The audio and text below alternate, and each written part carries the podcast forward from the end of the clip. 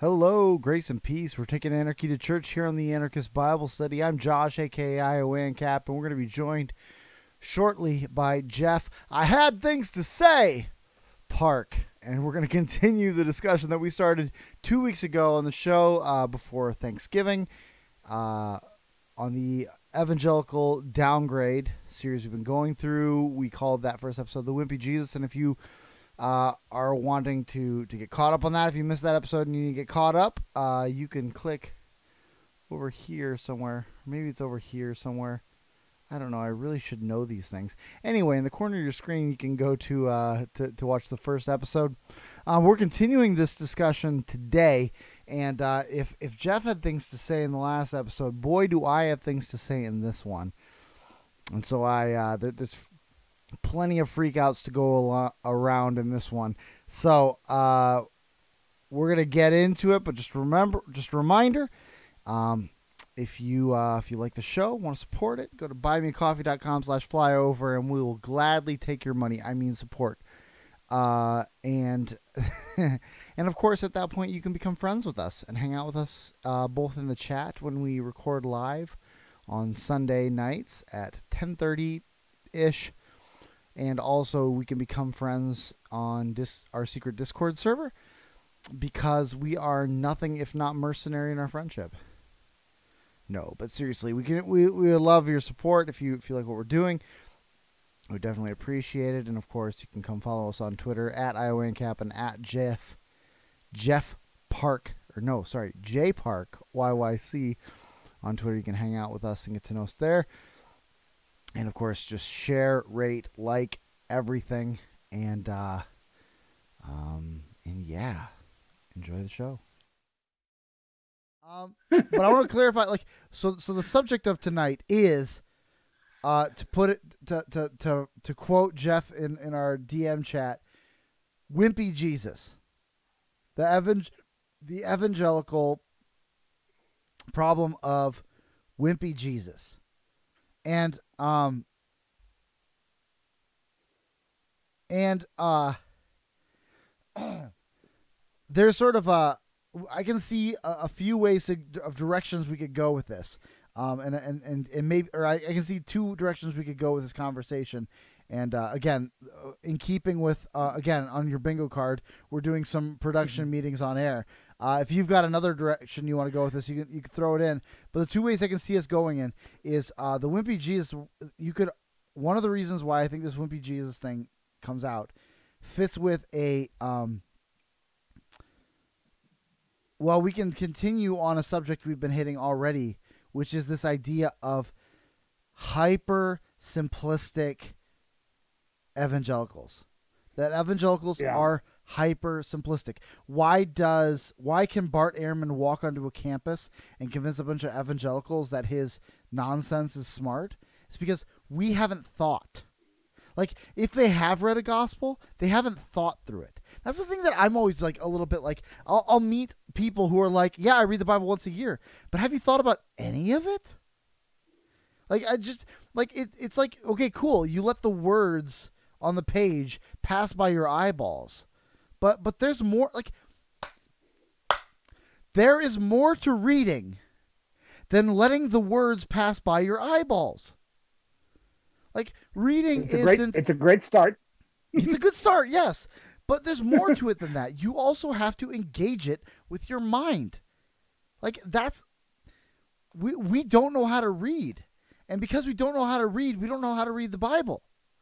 Like th- there's uh we need to be able to read. Like uh, we we need to think, and we need to re- when we're reading. So there's a simplistic aspect of it we can we can dig into, and also I think there's um this this uh fact that Christianity is infected with the disease of niceness, and we equate niceness for kindness and gentleness, and so we are incapable of celebrating strength and strong condemnation, which the Bible has no problem doing, and Jesus has no problem doing.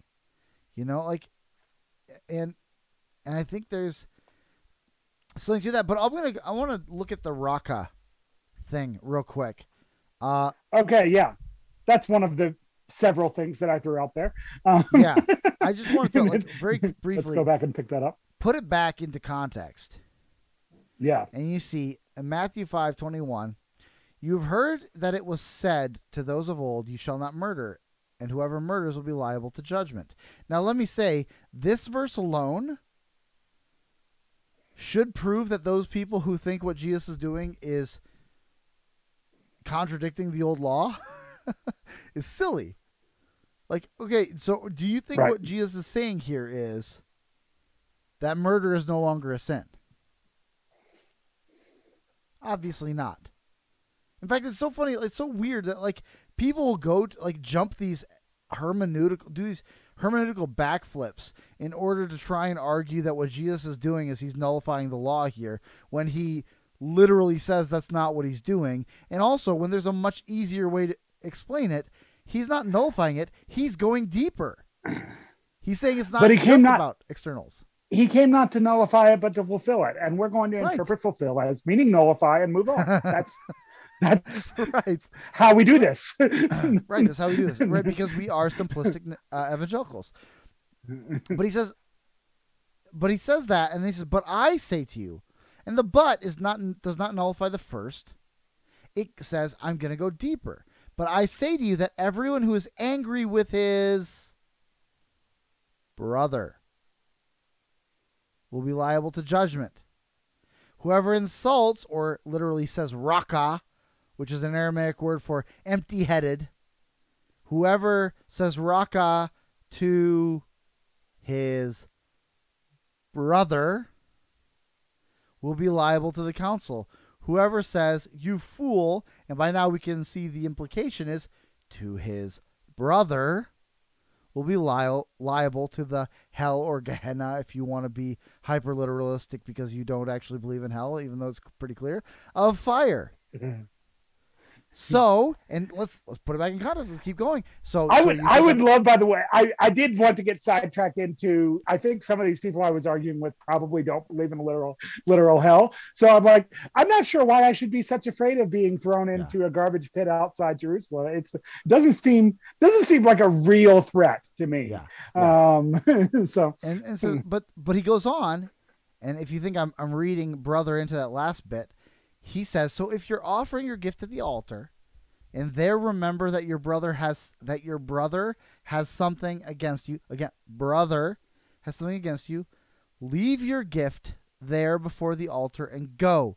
First be reconciled to your brother brother then come and offer your gift Come to terms quickly with your accuser while you are going with him to court, lest your accuser hand you over to the judge, and the judge to the guard, and be put in prison. Truly, I say to you, you will never get out until you have paid the last penny. So, 25 and 26 seems to be moving in a different direction, but I want to focus on that verse 24.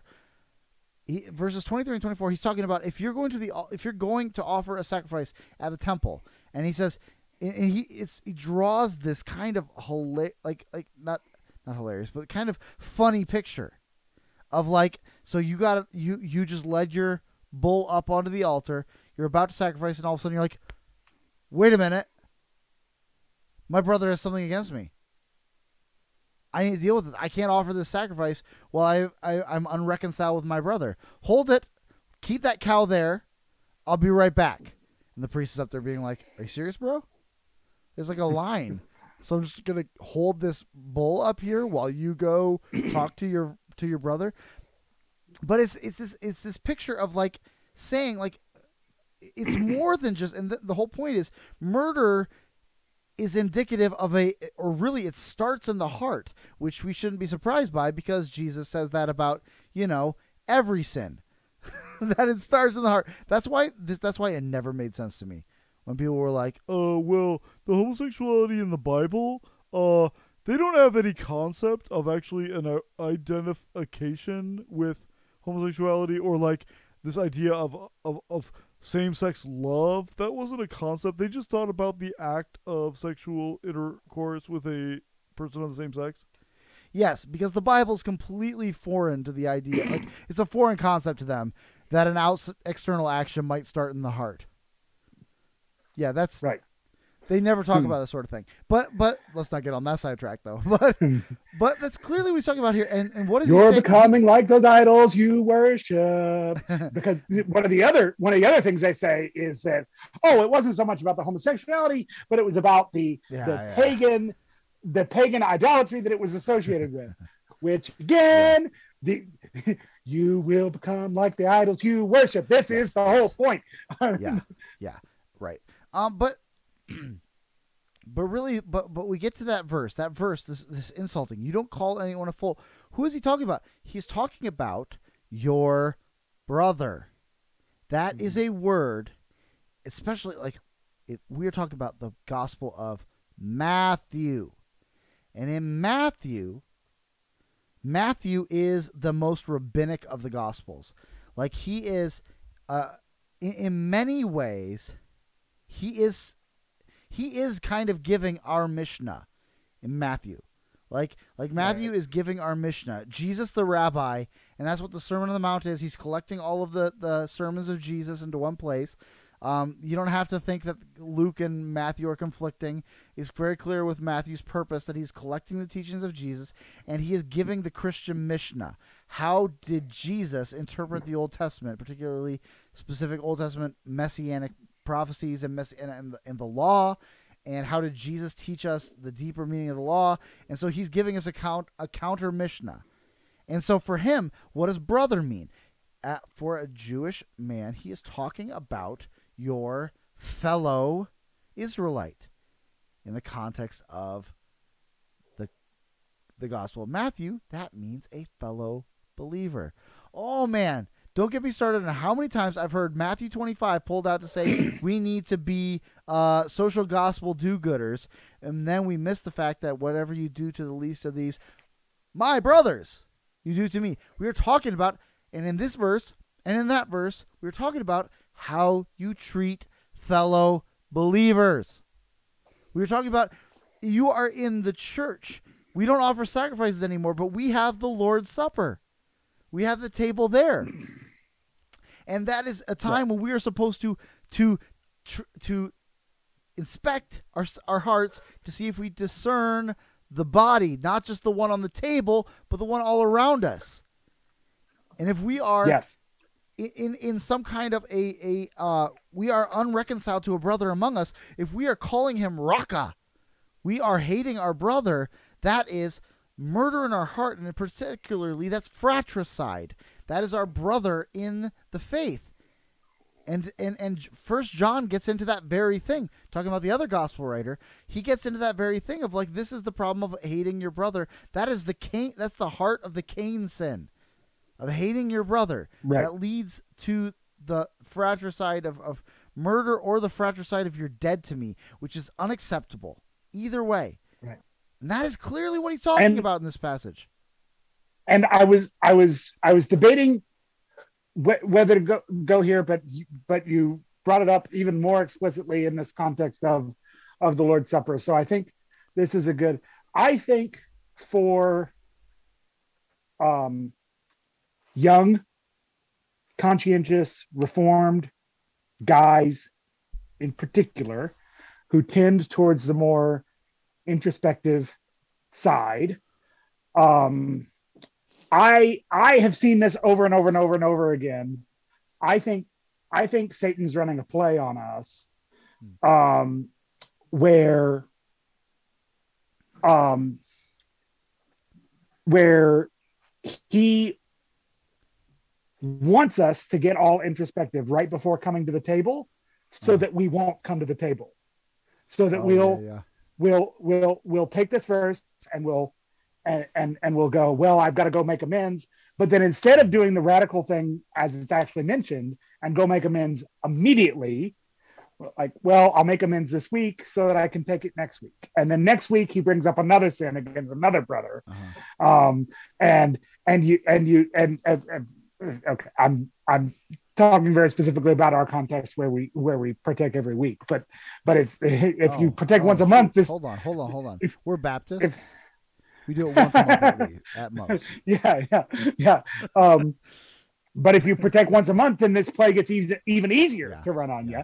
you. Um, um, uh, and if it's if it's once a quarter um, or once a business meeting, and we're going to start having business meetings as rarely as pos- possible. That's what happened at one of at, at uh, one of the Yeah. mega churches I went to. Yeah. Uh, um, uh, then uh, um, then uh, uh, then it gets even easier to run this play. And I think, look, okay, first of all, uh, I'll talk about our our our context and and in a traditional liturgical context, even a, a Southern Baptist liturgy. Uh, or I said Southern Baptist, I meant Reformed Baptist, but whatever. Um, turns out all the original Southern Baptists were Reformed Baptists. Go figure. Um, but uh, uh, but anyway, the um, uh, you have a confession of sins and assurance of pardon at the beginning of the service. That is when you do this. Mhm. So then, so then when we when we roll in in from the sermon into the table, you've already dealt with that. So you've done the confession of sins. You have received assurance of pardon.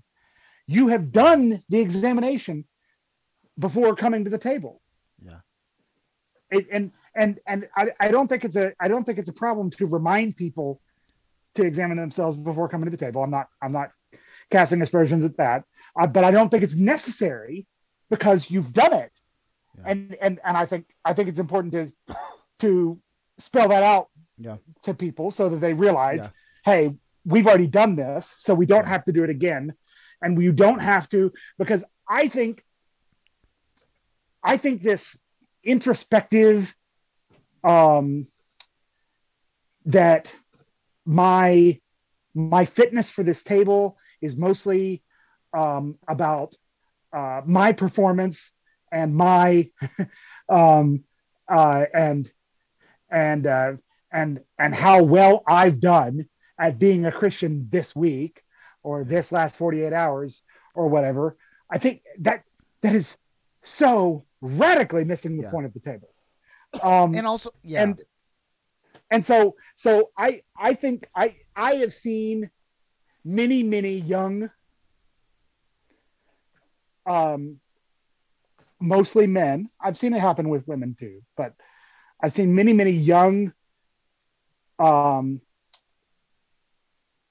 uh men of god who who want to be conscientious who want who uh, who who are big on theology, who who who are, are, are trying to um, trying to practice all these things conscientiously, um, and and they will withhold themselves from table fellowship for long periods of time, um, because it's always something else. It's always something else. It's always something else, and and and um, um, and I, I and so so this is this is really tangential to our main topic, but I wanted to I wanted to bring it out because we we pretty much explicitly started talking about the connection to the supper here, and I and I and I um I feel that that's one thing. Um, Yeah. it- so so look, I, I- I guess here's But- what I want to yeah. make clear that that when when when your elders or or whoever does it in your church when they place the elements before you and let you partake of the body and blood of Jesus they are permitting you to perform a dangerous task. They're they're they're laying they, they're um um um they're laying before you life and death Uh-huh. that that that, uh um uh, uh so so I, I mean a whole nother problem is that so many baptists in particular don't take this particularly seriously which is a an Yeah. even bigger mistake but um so it, it- Yeah. this is a this is a dangerous thing we're allowing to do you to do but not something that you are not equipped Yeah. you are equipped to do this dangerous thing um by the finished work of Jesus Christ by your own confession of sins Yeah. and assurance of pardon. Yeah. So, Sorry. so t- today, actually, I had the privilege of preaching, and also um, we normally we do communion first Sunday of the month, but uh, we actually postponed it to this week because we were pairing it with our celebration of the International Day of Prayer, which we also put off for a week. Um, and we paired that also with our Thanksgiving meal. We kind of just put everything together in one day, and so that meant I had the opportunity to lead us into the commu- the fellowship, and uh, I just also happened to be preaching on First Timothy six two, uh, B through ten, which was about godliness, and I I defined godliness, and I used uh, Romans one and uh, and John Calvin to define godliness, or the old school word piety from pietas, the Latin translation of eusebeia, which we translate uh, uh, godliness. Uh, I like piety better, but you know, whatever. Um, but he defines it as reverential fear mixed with love. And that's coming from Romans 1, where he talks about how they suppress the knowledge of God by unrighteousness, not by ungodliness, because ungodliness is that they knew him, they knew that he was God, but they did not, as God, honor or glorify and give thanks to him. And so I, I got to bring that forward, and that was kind of a main point of my sermon is that we cannot fall off the horse on either side. We must come before him in, in fear and trembling, knowing that uh, he is the great God of this world. And as Hebrews says, it is a fearful thing to fall into the hands of the living God. That is still true of believers. Hebrews 10 is written to believers.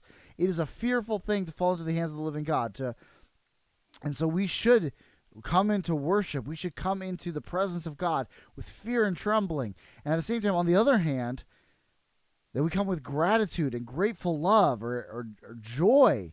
And so it is like uh, this is why I really like that the phrase of Bethlehem Seminary that it's an education in serious joy. Like that's really what what godliness is. It's being serious about it. We're not flippant when we come to the table. We we know that there is a a seriousness. We need to come in fear and trembling, but also there is a joy to it and a gratitude, and so we should not rob ourselves of that joy. In fact, I, I was gonna say like um, I've even heard of some churches where they will actually have a weekly communion service and where the the table is their assurance of pardon. They'll have a confession of sin, and then they'll say to remind ourselves that we are forgiven. Oh we partake of the body and blood of Jesus Christ to remember that we are yeah. we are forgiven. And Carl Menger said in the chat said, "Come on, guys, do it weekly. It's so good. Don't have to convince me. Uh, you got to convince the." The uh, people who don't like change or think that it's Catholic to have communion every yeah. week, even though the Catholics did it like once a year, and Calvin himself was the one who wanted to do it every week. It's actually more reformed to do every week.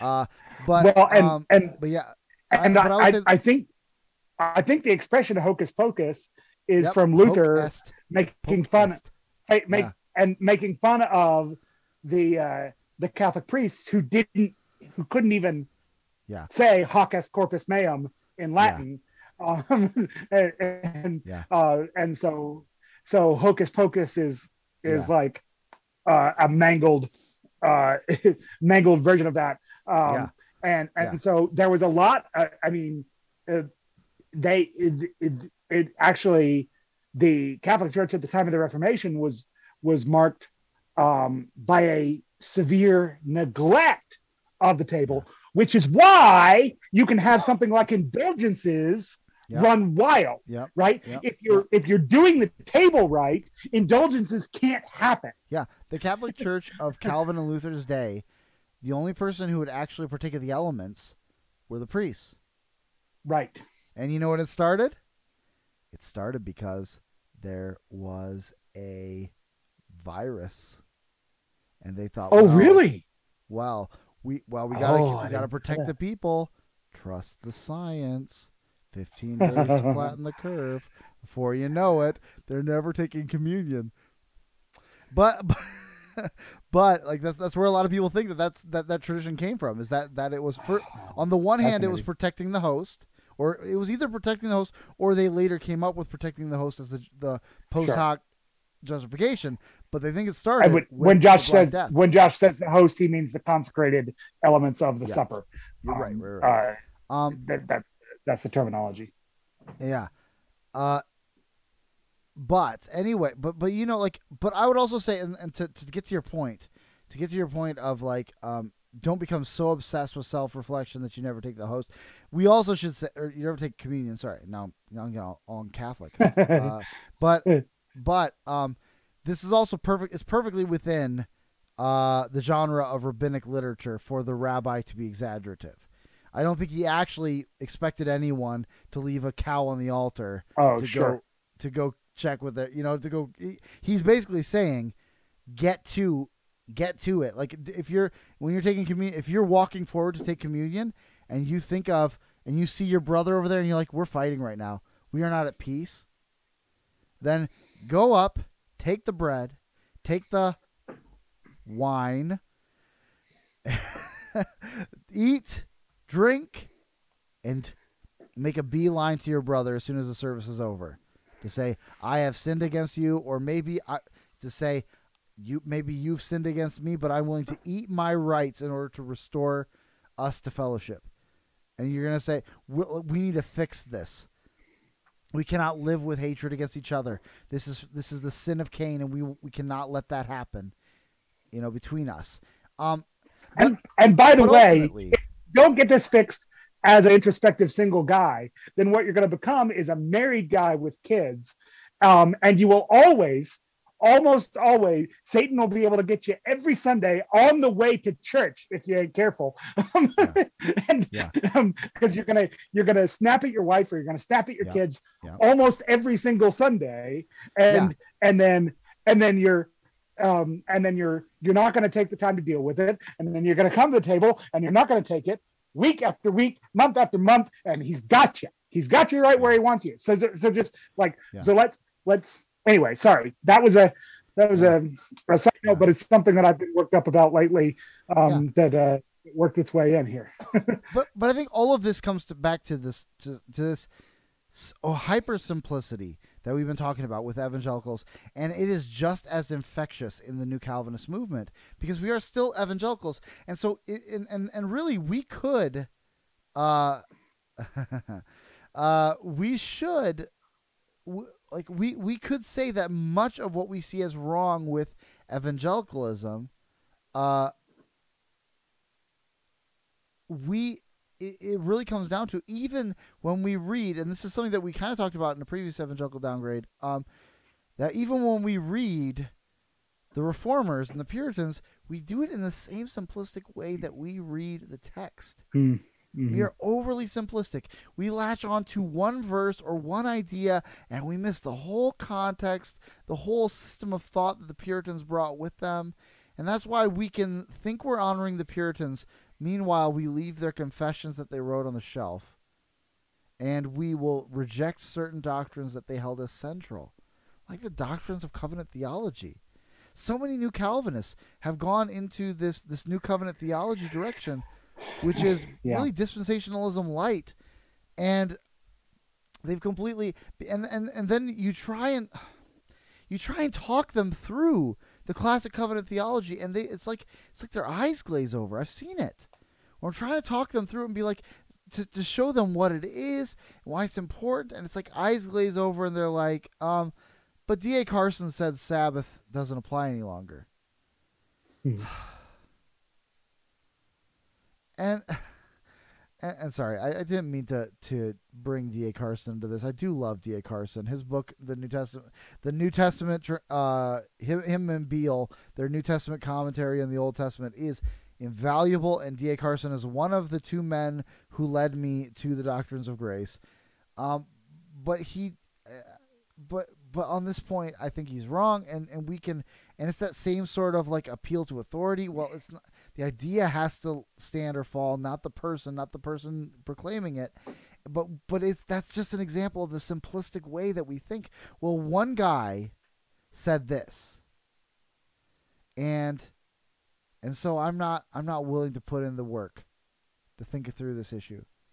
Or or they'll even they'll fall back to old trite evangelical things of like, well, I don't know, I can't really man that, i mean we could we could chase this uh i could chase thi- this uh what you know what do you call it um chase down this rabbit trail all day but you know what where there's there's souls to save out there like I, I, they they they become like fundamentalists on this point. Where they're like, wow I can't. We're to waste our time thinking about doctrine all day. We, you know, them. Meanwhile, our church is starving and, and dying. No, they're starving because you're not willing to chase down doctrine. Because Right. what they need is this, as First Timothy six three or six four. What are those verses? I think si- uh, six three. What they need is the sound or healthy words of our Lord Jesus, the teaching that accords with godliness. They need that, and so you need to know the teaching. You need to know the way the Right. Bible is laid out. You need to know that covenant theology. You need to get get back to that system of doctrine that that holds it all together, and you need to put that dang verse back into context, including the hip new one that Jesus says, guys, guys, hold on. Jesus is gentle and lowly. He says it. He says it. That is what I am. I'm gentle and lowly at heart. Mhm. So so that means Jesus is a nice guy. That's that's the, that verse. Let's let's focus on that verse, that verse alone, because he says, "This is my Mhm. heart," and so that's all we need to know about Jesus. He says, "I'm gentle and lowly at heart." which means that when Jesus stared down the Pharisees and the Sadducees and told them to buzz off like the flies on the carcasses that they were, he was still being gentle and lowly. And so can you. Yes. Yeah. Exactly. This is the problem. This is what we're saying. And this gets to, to that second thing that I was saying. Is this this infection of niceness in evangelicalism, and it's infected the all of evangelicalism, New Calvinism, modern sort of Arminianism, all of it. The greatest sin you could commit is to not be nice to someone. If we're gonna err, let's err on the side of kindness and, and, and niceness. And so don't and so we become more holy than Elijah. We become more holy than Nathan. We become more holy the prophet Nathan I'm talking about. We become more holy than John the Baptist. And we become more holy than Jesus.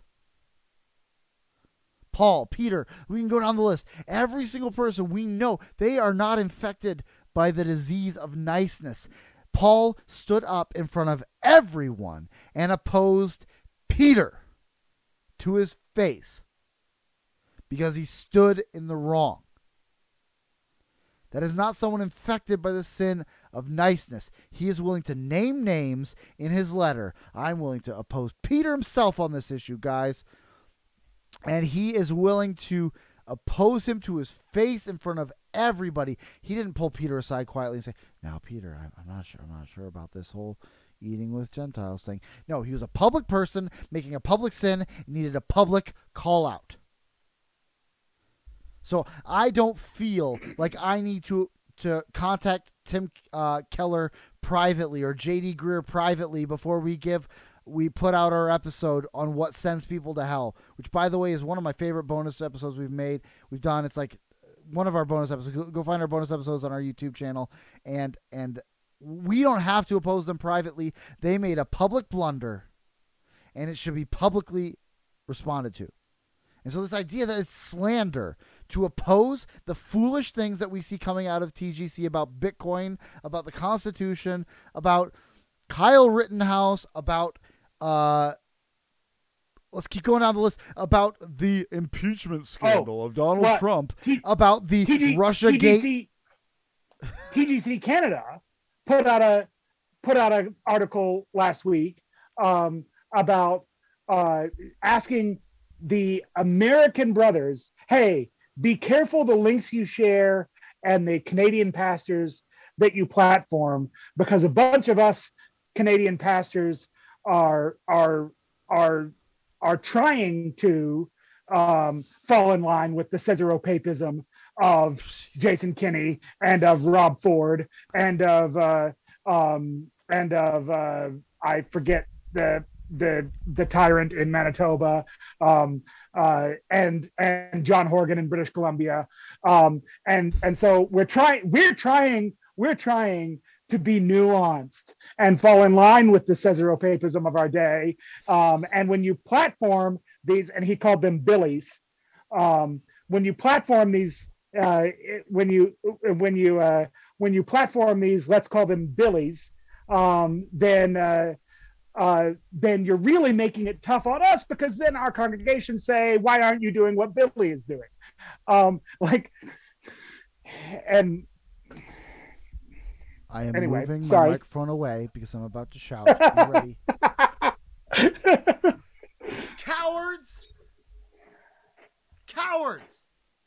Oh, yeah. Patrick Traitor. points out. I think I, I think I said Rob Ford. I of course, Rob, Rob Ford. Uh, uh, may he snort in peace. Um, I meant Doug Ford, who is actually the uh, the premier of uh, of of uh, of uh, uh, his brother. His brother is the premier of Ontario now. Rob Ford was Rob Ford was the crazy person who was the mayor of uh, crazy and amazing person who was the mayor of Toronto. Um, But this is this is this is what it is. It's selling out. Nuance. It's like I'm sorry, but like this is what's so frustrating. Let's let's not miss the fact that TGC on both sides of the border are giving the respectable opinion of our overlords. They are giving the world's perspective on Bitcoin. They're giving the world's perspective on coronavirus. This is not, they are not speaking truth to power. They are speaking power to the rest of us.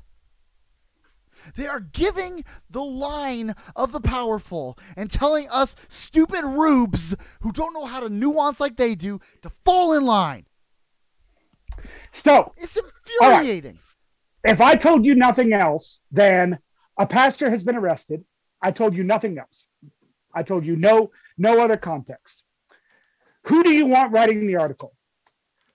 Tom Woods, wretched papist that he is, or pick anyone from TGC.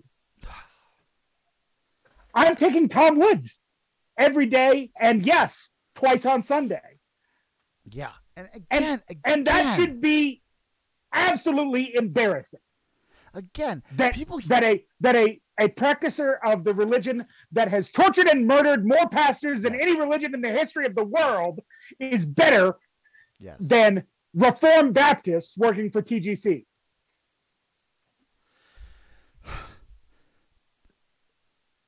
Okay, again, I have to say this because people hear me go off like this and they think I have something like, oh, why, why you got this vendetta against TGC? I don't.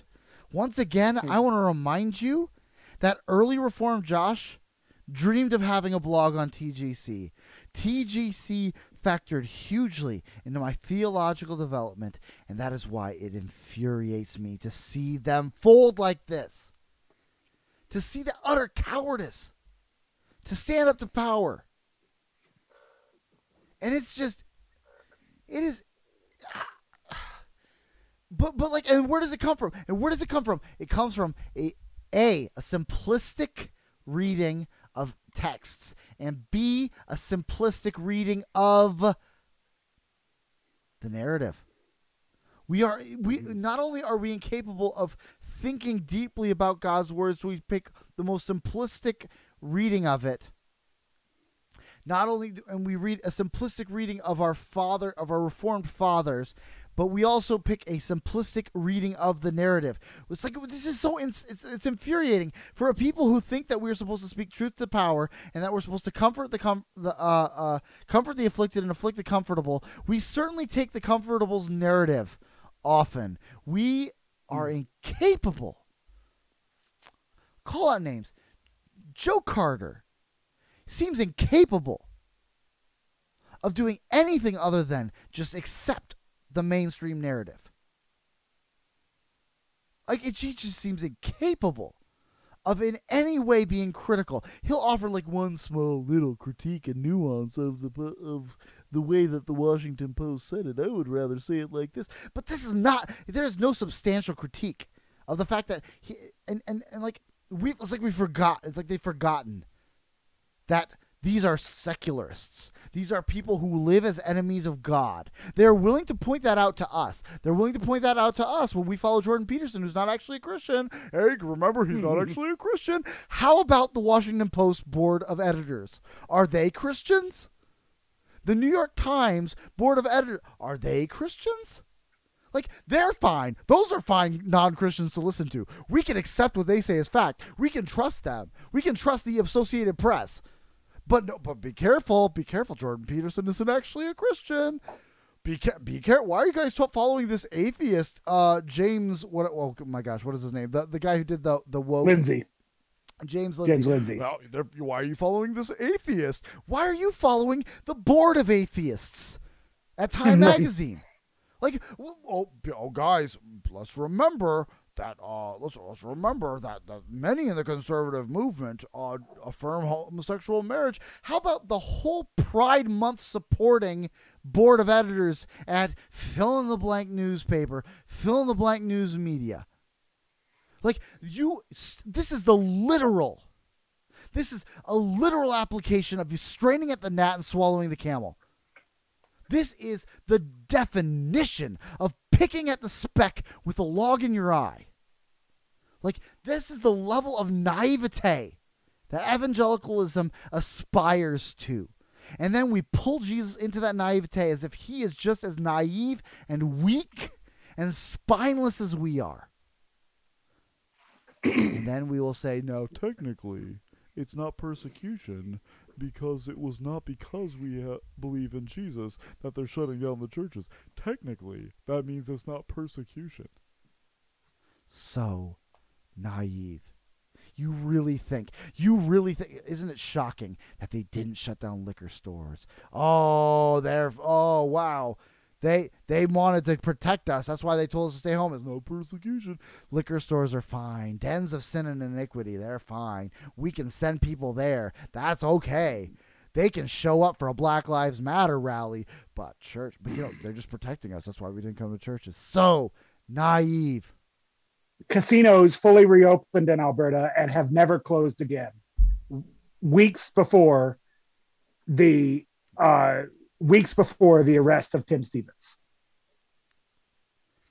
Yeah. And, and, and Patrick says James Lindsay, by the way, is the coworker of Peter Boghossian. Boghossian? I'm sorry, who has the awful definition of faith in his atheist handbook and caused street epistemology folks. Uh, but Lindsay and Boghossian have been talking to church leaders to warn them. Yeah, absolutely. Man, this this is shameful that we have unbelievers uh, telling us what's coming, and we're we're so naive I that we can't see it coming. That is just shameful.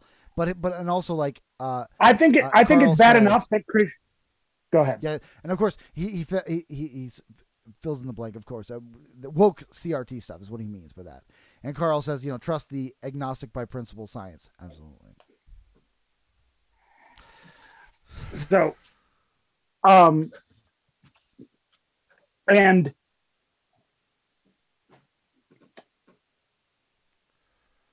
it was a great point. I promise. Um, We believe you. We know I- it was.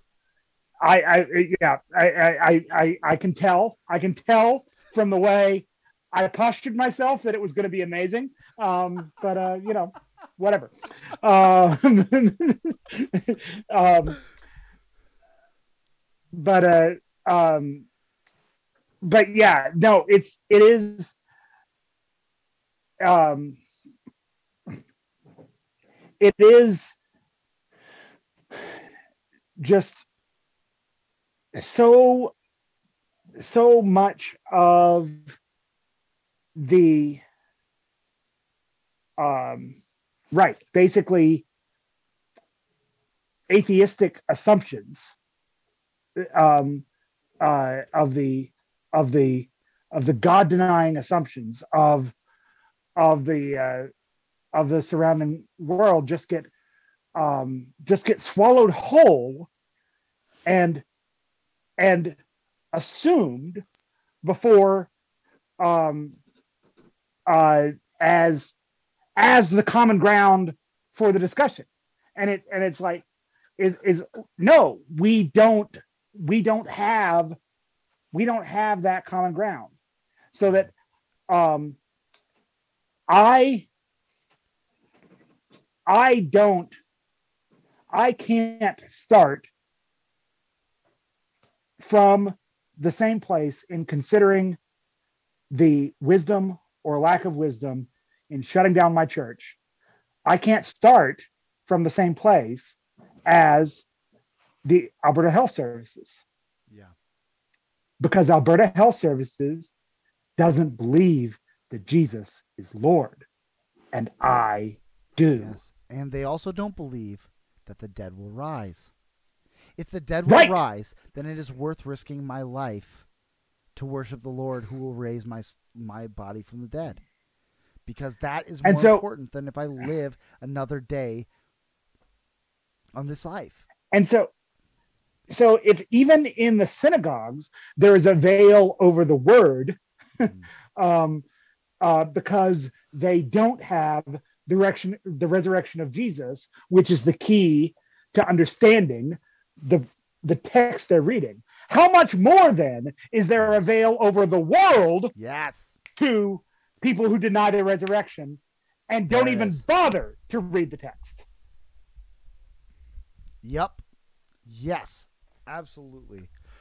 and so now I remembered what I, I remembered my excellent point, which was that um, it's bad enough that Christians are neglecting the the direct application of First Corinthians six and suing each other, taking each other to secular courts, but it is it is just as harmful to the spirit of First Corinthians six that Mm. we are outsourcing so much of our worldview and our decision making on everything to the unbelieving world so that so that um because Ibram X. Kendi Mm. is the expert on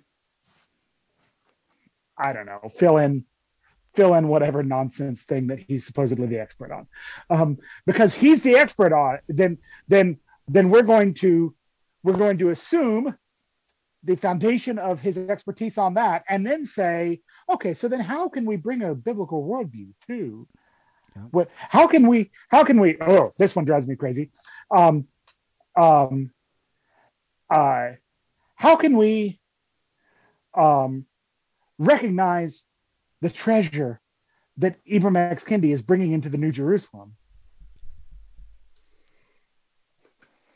Um, and and and bring alongside that and bring alongside that a uh, biblical worldview. That's not how it works.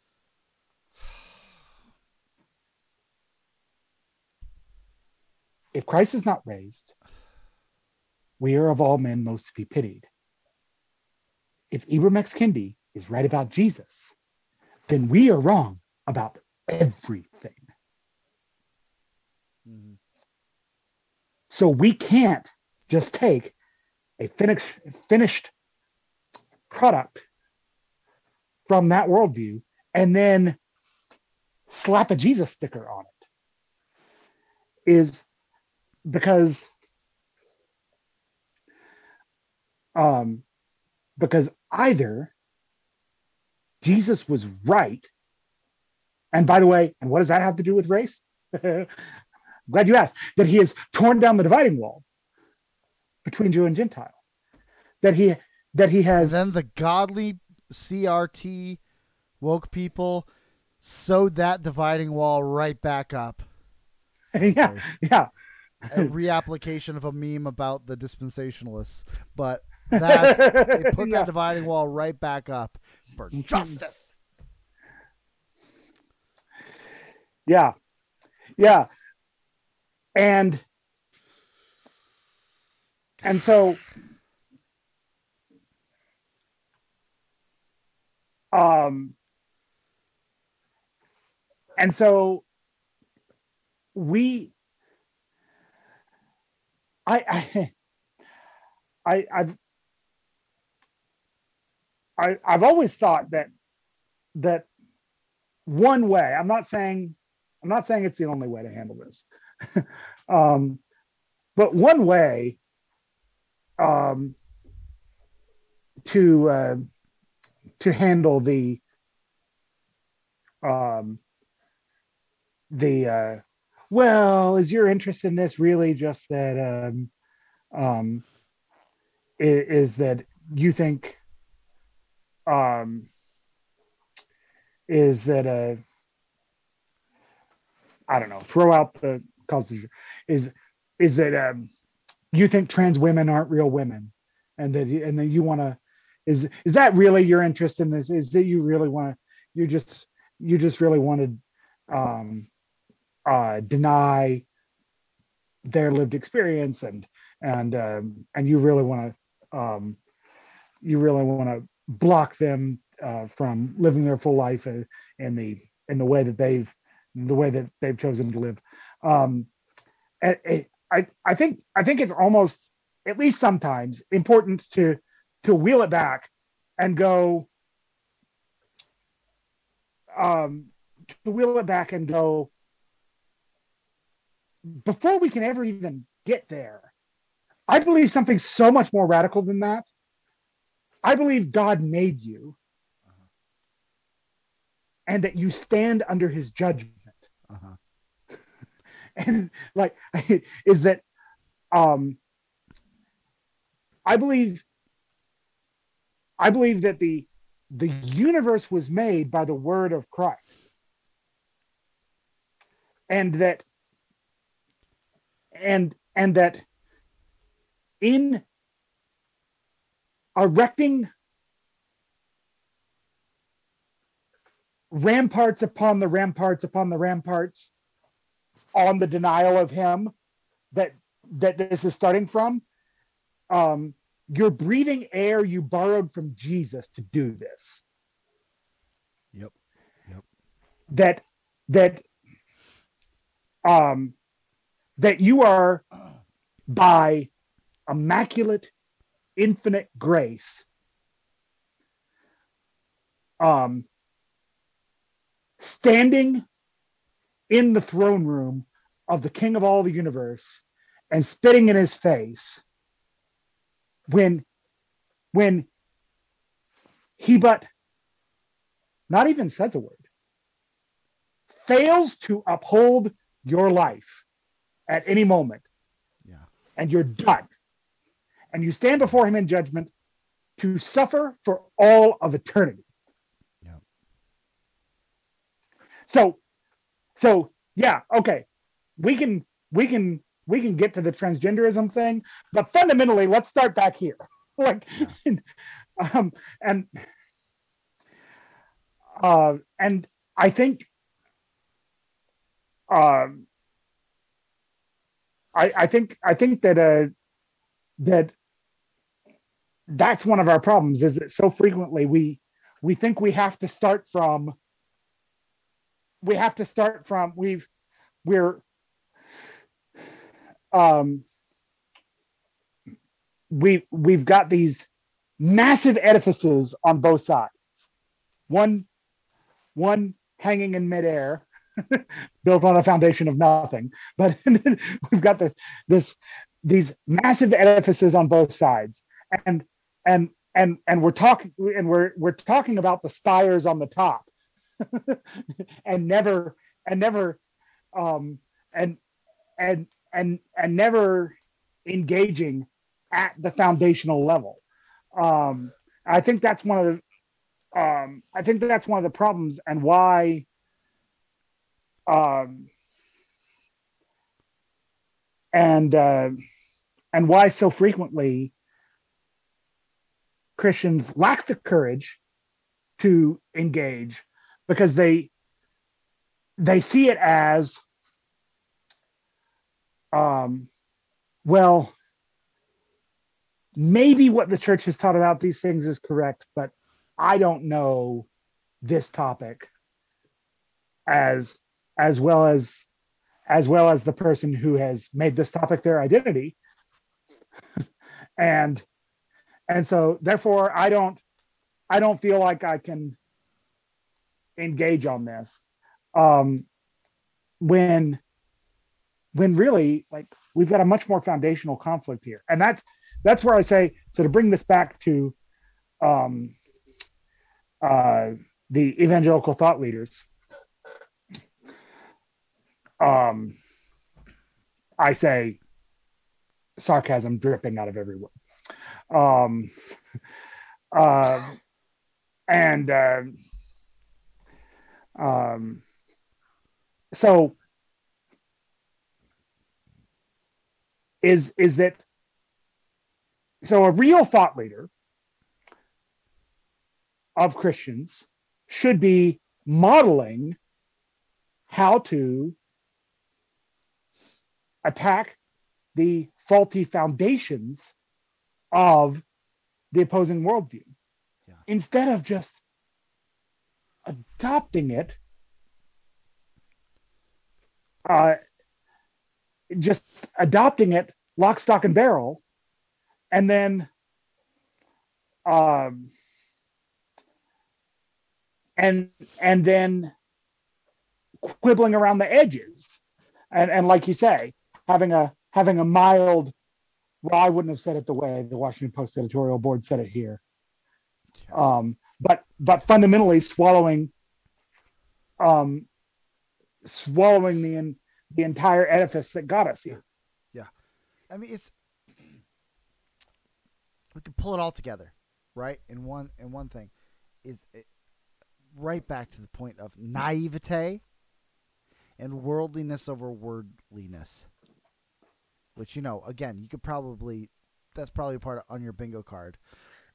uh, is that you know saying like, like let's get back to being scriptural in our thinking not just our not just quoting bible verses but letting it affect our thinking. Like what is what is happening? And when we do this like okay we, we this is part of the difficulty. We're going to say this is going to be a little tricky at times is knowing when to plunder the egyptians and when to abandon the faulty foundations.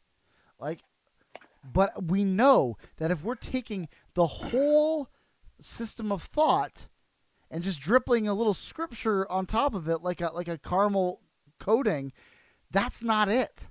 That's not plundering the Egyptians. You are letting the Egyptians define the temple. Like that you're letting the Here's- Egyptians run the argument. Here's one way you know you haven't plundered the Egyptians. They're happy about it. Yep. If the Egyptians are happy, you didn't plunder them. If the Egyptians let you write for their publications, you didn't plunder them. They call you uh, the most interesting evangelical and put you on the front page of their magazine. You're not plundering the Egyptians. You are you've become one. And and but it's it's that worldliness versus wordliness thing that um yes, it can get tricky. And and again, we'll go back to uh what we said uh on our in our um response videos to that Catholic priest that's been the, the series has been running uh, concurrent to what we're posting now uh, of the response videos. Like, If- yeah, If you're if you're watching if you're watching this when it comes out, um, we just finished we just finished it. Yep, yesterday. just finished yesterday, and um, and yeah, we should ask that question. And I I keep asking Christian libertarians. And I keep pushing this issue because I think it's important that we not be hypocrites on this point. That we not say, hey, you socialist Christians, you uh, statist Christians, you are letting the world do your thinking for you and just dripping Bible verses on top of worldly thinking. We need to be careful that we don't do the same. That we are plundering the Egyptians with liber- with our libertarianism, and our libertarianism has to be different. Like not not just in in in flavoring, but in a fundamental way. Our libertarianism has to be different because we start from the basis of God's word. Um, not in such a way that we are jettisoning the Mises Institute in toto or anything like that, but but in this in such a way that it should Christian libertarians should look different than general libertarianism. Um, and I think we, maybe we're seeing that in the separation of the Mises style libertarian from the lulbertarian degenerate libertarian. Maybe maybe maybe I'm downplaying this and this is what we're doing, but I think it needs to go to also to the level of the way we establish our libertarian worldview. Um, but it's equally hypocritical when the when the Christian comes back at us and says, "Hey, you just want to prove your secular libertarianism from God's word. We really need to care about people. That's why I support redistribution of resources." That's socialism. You're doing the same thing. You're doing the same thing. You're saying the government needs to take resources, steal resources, and redistribute it. You're doing the same exact thing, except instead of libertarianism, you're doing a socialism. And I've got a better foundation for my libertarianism out of God's word than you do. I go all the way back to the first thing written in the Bible, the Ten Commandments, for my foundation. Do you? No, you don't. You don't. It's not there. You go from a correlation or, or, or a, a possible application of Romans 13 and Matthew 22. That's what you go to. Right. You're it's but but ultimately, this is what it comes down to. This is what it comes down to. By the way, that- Matthew 22 is a great example of Jesus not being very nice. Sorry. There it is. And by the way, I, I Since- tweeted Since my microphone is right here, I have no idea what effect I just had. But, But so, sorry. sorry, speaking Randy. Of, speaking of the render under Caesar, uh, in Mar in the uh, in I, I posted this on Twitter the other day, but um, R.C. Sproul, God rest his soul, he I hope he is enjoying all of the treasures that he deserves in heaven right now, because it hit and but not just for this sermon, but for so many others. But his sermon on render unto Caesar from his Mark series is the best handling of that text I've ever heard. He walks the line perfectly of not justifying every taxation and justifying the actions of the government taxation and he properly understands what government actually is even as he says yes we render unto caesar. But you you need to go check that out and it is it is amazing. You- perfectly. I think libertarians need to follow rc sproul more than you know. Uh but anyway but this is what it all comes down to. What it all comes down to once again is naivete and a desire for respectability, which is what drives our niceness. We want to be liked. We want to be nice. We take the parts that we like that really appeal to the spirit of the age. That's what we do. We take that's what we do. And Luther's Luther in his day said, if I preach the word but I don't approach but I don't confront the sin of my age, I am not preaching the word. And so it's the same thing. It's the spirit of the age, this respectability, this niceness. Uh, and and if we do that, uh, but it all comes down to this naivete, and we are not to be naive. Second Corinthians ten. He says, starting in verse one, I Paul myself entreat you by the meekness and gentleness of Christ, I who am humble when faced to face with you, but bold toward you when I'm away. He's kind of mocking them with that phrase, by the way. He's because that's what they, they were saying about him. But he's like, oh, okay, all right, well, okay, you want some of this? Okay, I'm gonna be. I'll show you some humility, but I'm also gonna oppose you. Uh, I beg of you that when I am present, I may not have to show boldness with such confidence as I count on showing against some who suspect us of watching according to the flesh. Y'all want to see boldness? I'm about to bring some boldness. That's what he's saying here. I'm about to. Br- I'm going to show up and I'm going to bring some boldness for some of you. But he says, "But for though we walk in the flesh, we are not waging war according to the flesh. For the weapons of our warfare are not of the flesh, but of divine power to destroy strongholds." What does he mean by that? What does he mean by that? Verse 5. We destroy arguments and every lofty opinion raised against the knowledge of God and take every thought captive to obey Christ, being ready to punish every disobedience when your obedience is complete. We take thoughts captive. What does that mean? Oh, maybe it's, it's just it, the only time we ever like apply this verse, by the way, is to men and lust, because of course we like beating on men. Uh, but take every thought captive does apply to lust. Let's be clear about that. But in this context, what is every thought captive? It means every thought. every single thought. It means taking every single thought, every headline, every news uh, story, every tweet. We take every thought captive. We dismantle every argument. We destroy arguments and every lofty opinion raised against the knowledge of God. By the way, what he is describing is his work as an apostle. And so, by extension, our work as pastors and as Christians is uh, this is our job. Pastors need to be better at destroying arguments. The fact that pastors are weaklings incapable of dismantling a argument. We just take these things whole hog. We just swallow the whole narrative, and we are incapable of getting down to the very foundations of the argument. That's why we accept these nonsense categories. Uh, we need to be better at this.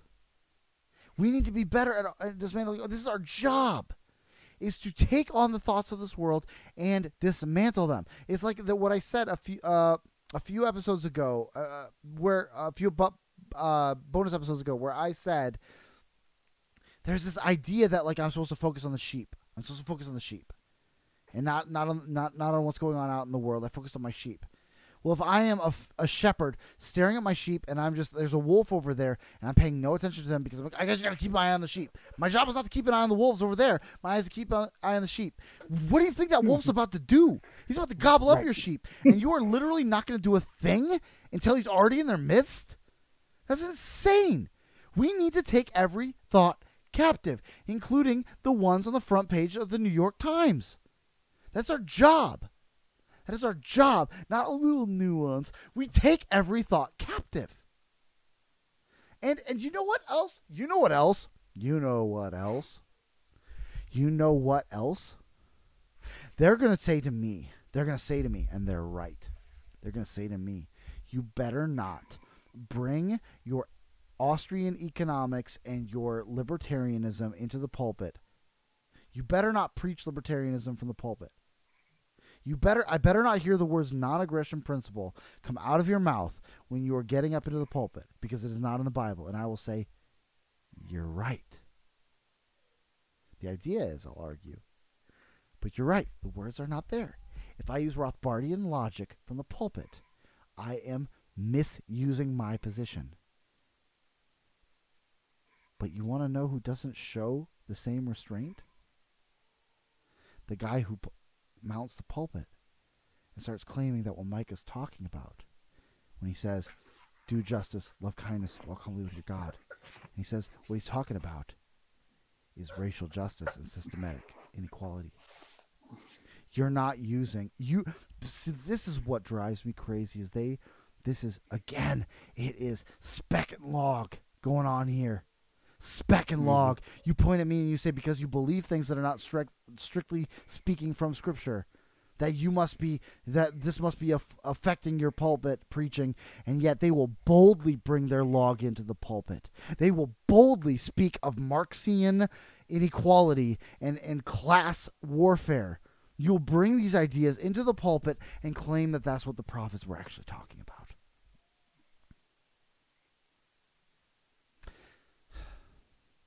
We destroy arguments. We take thoughts captive. I'm willing to do that.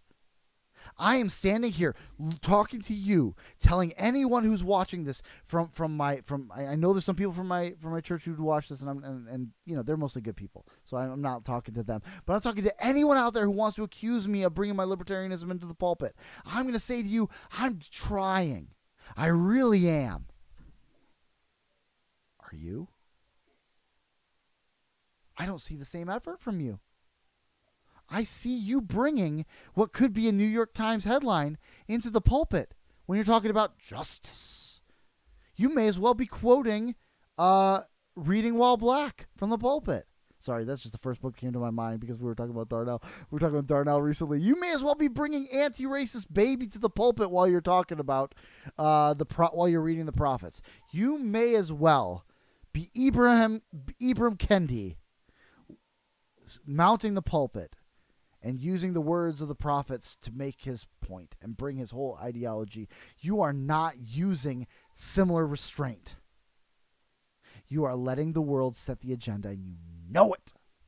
This is what's frustrating. It's infuriating.